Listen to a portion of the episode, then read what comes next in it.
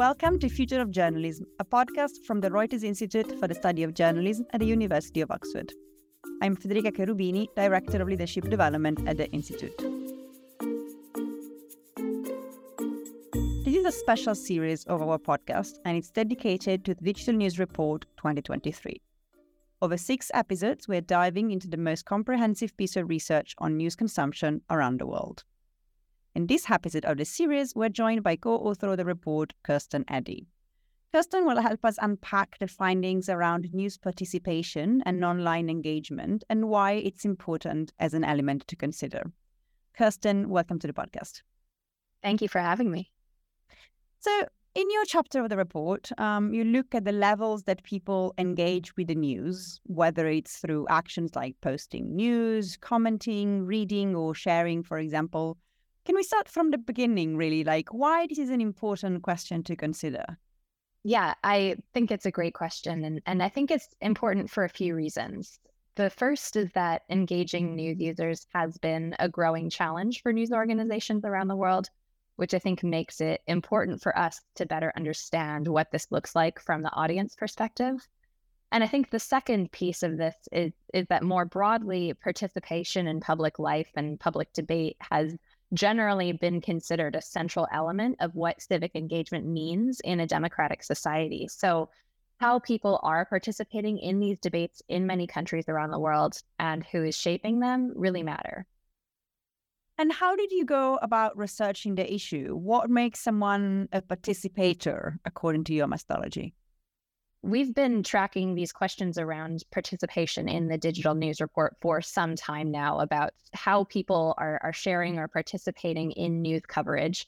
And we ask this by asking them about a series of different behaviors, uh, including things like talking uh, to others about it, family and friends, colleagues, uh, different forms of commenting, liking, etc., during an average week. And we ask participants to select all that apply, all that they do, you know, during an average week.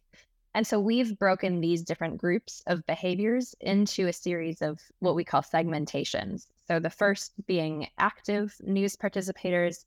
These are people who engage with online news actively by posting or commenting about the news. The second group are still participators, but they're more reactive. These are people who are reading comments, uh, who are liking or sharing news online uh, and offline. And then we have passive consumers. So these would be the non participants, people who are using news but are actually not participating in the process at all. So, if you look at the findings, what did you find about overall levels of news participation? Overall, I think what we see here suggests in many of our markets less and perhaps more constrained public debate. So, when we look at the averages across all 46 markets that we study here, we see a steady rise over time in that passive news consumption, uh, as well as in reactive participation, alongside what's a pretty substantial fall in active participation. So that's down 11 percentage points to less than a quarter of respondents now. Uh, over the past decade. So, that group of people who are making up really a large swath of what the public sees as open participation with news is continuing to shrink over time. Of course, the Digital News Report has a very global outlook um, and covers a lot of different markets around the world. Have you found any regional um, trend um, that um, it could be useful for us to know? Absolutely. I, I, think we see quite a bit of, of both country and regional variation here. And so it is clear that where you are in the world does play an important role in how you're participating with news. We see higher overall trends of participation, particularly in our African markets, our Southeast Asian markets, and our Latin American markets. Um, and we see much less participation in places like Central and Northern Europe, North America, and even some of our markets in East Asia. And in some ways, this could be partially due to sample differences. Uh, one example is that in our African markets, respondents are more likely to be younger, more educated English speakers. Um, but at the same time, I mean, this is a pretty broad trend, and I do think that they reflect real uh, country and regional differences in terms of media environments, particularly those that have higher reliance on and adoption of social networks. Um, and so, just to, to give one kind of quick example of this, we see that over a third of per- of people are actively participating with news in a market like Thailand, where social media is by far the most important gateway for news for news users.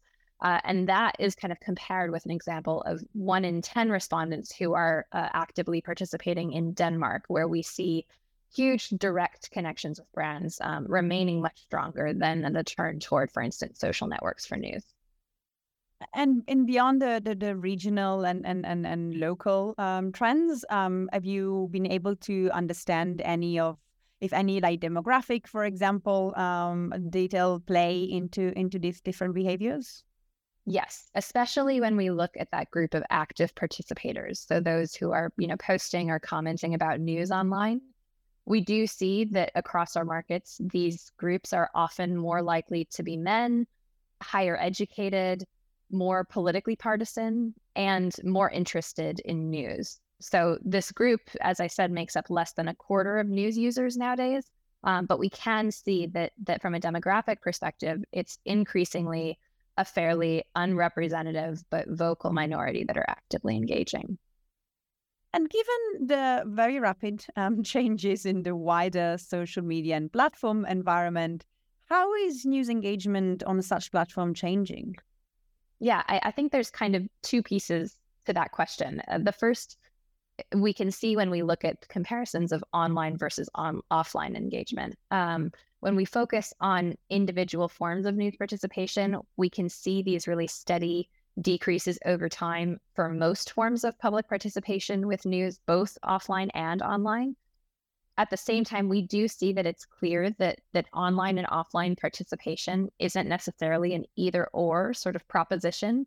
We can see that talking face to face offline about news has also declined. But even in this, you know, increasingly digital media environment, it remains the most widely reported form of news participation. So I think there's that kind of element, the fact that that uh, despite these wider changes that we see, online and offline, um, you know, still remain uh, equally used in different ways. I think to the point about a changing media environment and, and the continued changes that we see among platforms and how people are using them, one thing we do see is that closed forms of online sharing, uh, particularly via private messaging applications, really continues to grow over time, unlike other forms of sharing. This is especially clear in markets with higher overall use of private messaging apps. So, markets in Latin America, uh, and Southeast Asia in particular. Uh, it also really maps on to some of the broader changes that we see across all markets in just people's use of messaging apps like WhatsApp or Telegram over time. Um, and so we can see that that the sort of changes in the digital media environment may lead some people to turn slightly away from more public sharing or participation because perhaps they perceive public debates there as a bit more toxic or a bit more um, dangerous for them and are instead turning toward more private platforms to do so at times. In your research, you asked people whether they have a broadly positive or negative experience of engaging with the news online. What did you find out? Yes, uh, this year we asked respondents uh, about their experience engaging with news online or on social media. So for them, that included reading or posting comments as well as talking to people about news. And we find that while many people do have reason to be wary of online participation, generally people are three times more likely to say that their experience of engaging and of engaging with news online is positive rather than negative.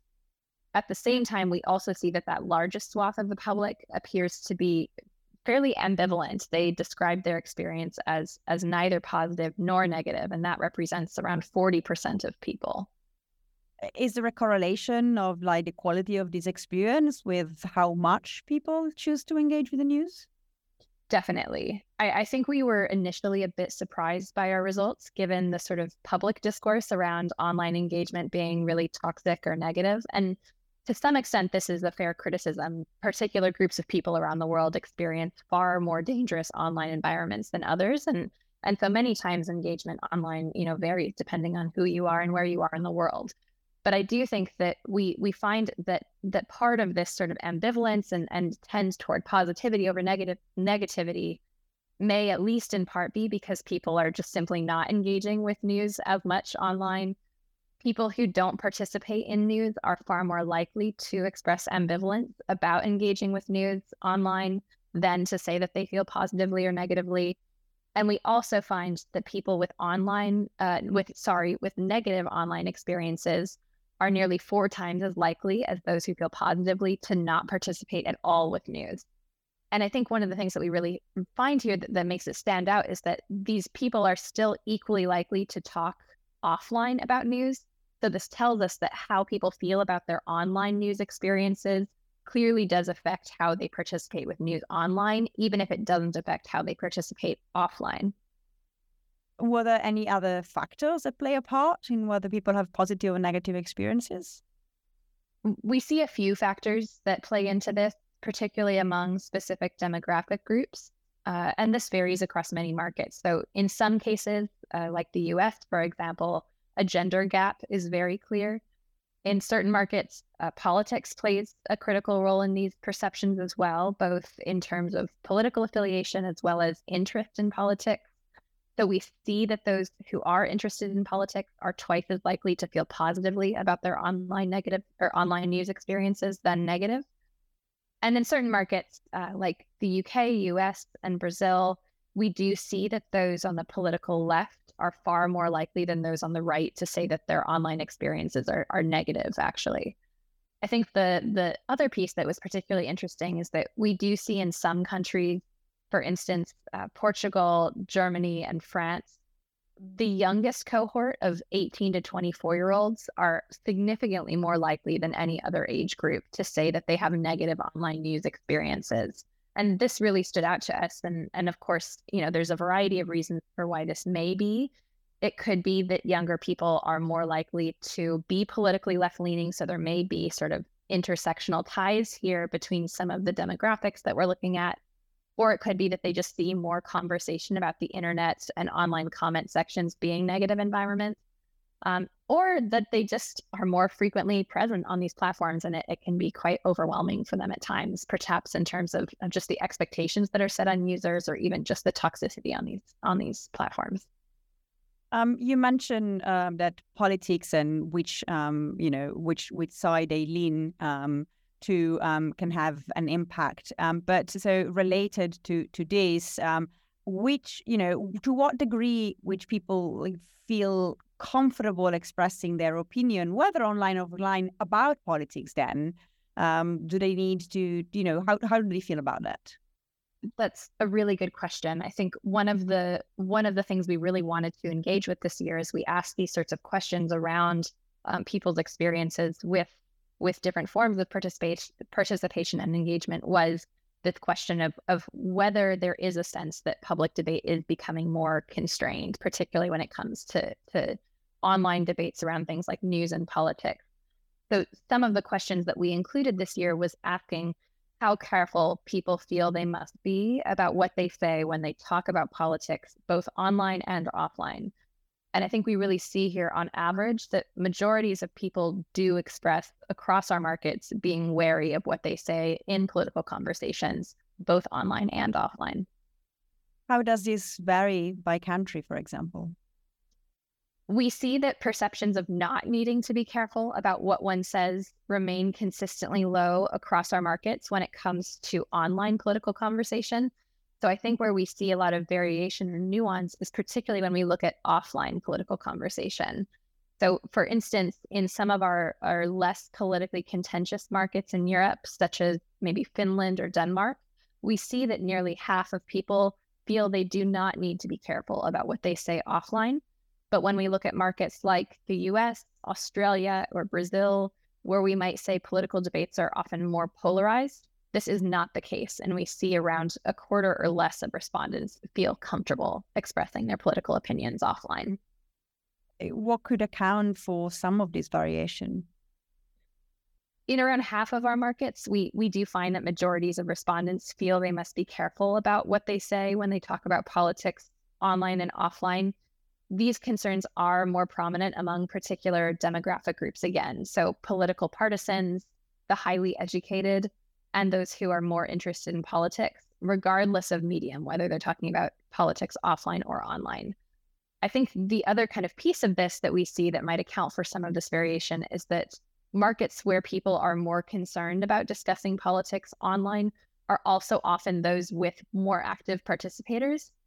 In some cases, some of these markets have mixed or low media freedom rankings, according to the Reporters Without Borders uh, World Press Freedom Index. And these perceptions are particularly high among respondents in countries where citizens may feel the chilling effects of things like political unrest or threats to free expression. Finally, Kirsten, should news organizations be concerned about the findings of these chapters? What can they do to ensure that online spaces they own or use become ones for healthy news engagement? These are such good questions. And I don't think you can find a journalist who doesn't think about or feel concern about audience engagement nowadays. And I think these trends that we're noting here really raise some important questions about what participation and engagement mean in what is perhaps an increasingly online but less openly participatory news environment. Uh, and so it may be that we need to sort of grapple with participation, the nature of participation sort of changing over time. We see publishers moving away from open forms of news participation, like removing online comment sections. And we also see, you know, social media platforms downrank, downranking or limiting users' interaction with news. So I think with all of this in mind, to some extent, publishers need to be aware of these changes and find ways to sort of broaden and deepen engagement with that more passive or reactive majority of news users. Uh, and I think the second piece is that we we clearly see this critical link between how people perceive their experiences engaging with news online and their willingness to actively participate in it. So I think when it comes to, as you noted, both publishers and platform companies that are equally focused on, on better audience or user experiences, this really speaks to mm-hmm. the clear importance of fostering healthy digital spaces as one way of promoting digital participation, particularly when it comes to that large segment of the public that is increasingly wary of engaging online. Kirsten, thank you so much for joining us today on the podcast. Thank you for having me. Our guest today was Dr. Kirsten Eddy, postdoctoral research fellow at the Reuters Institute. Thank you all for listening to this episode of the Digital News Report 2023 podcast series. You can catch up on all um, other episodes on Spotify or Apple Podcasts. And if you want to read the report in full, you can find it online at digitalnewsreport.org slash 2023. If you don't want to miss any news from the Institute, you can subscribe to our weekly newsletter by clicking the link on our Twitter bio or on our homepage. This was Future of Journalism, a podcast by the Reuters Institute. I'm Federica Cherubini, and we'll be back soon.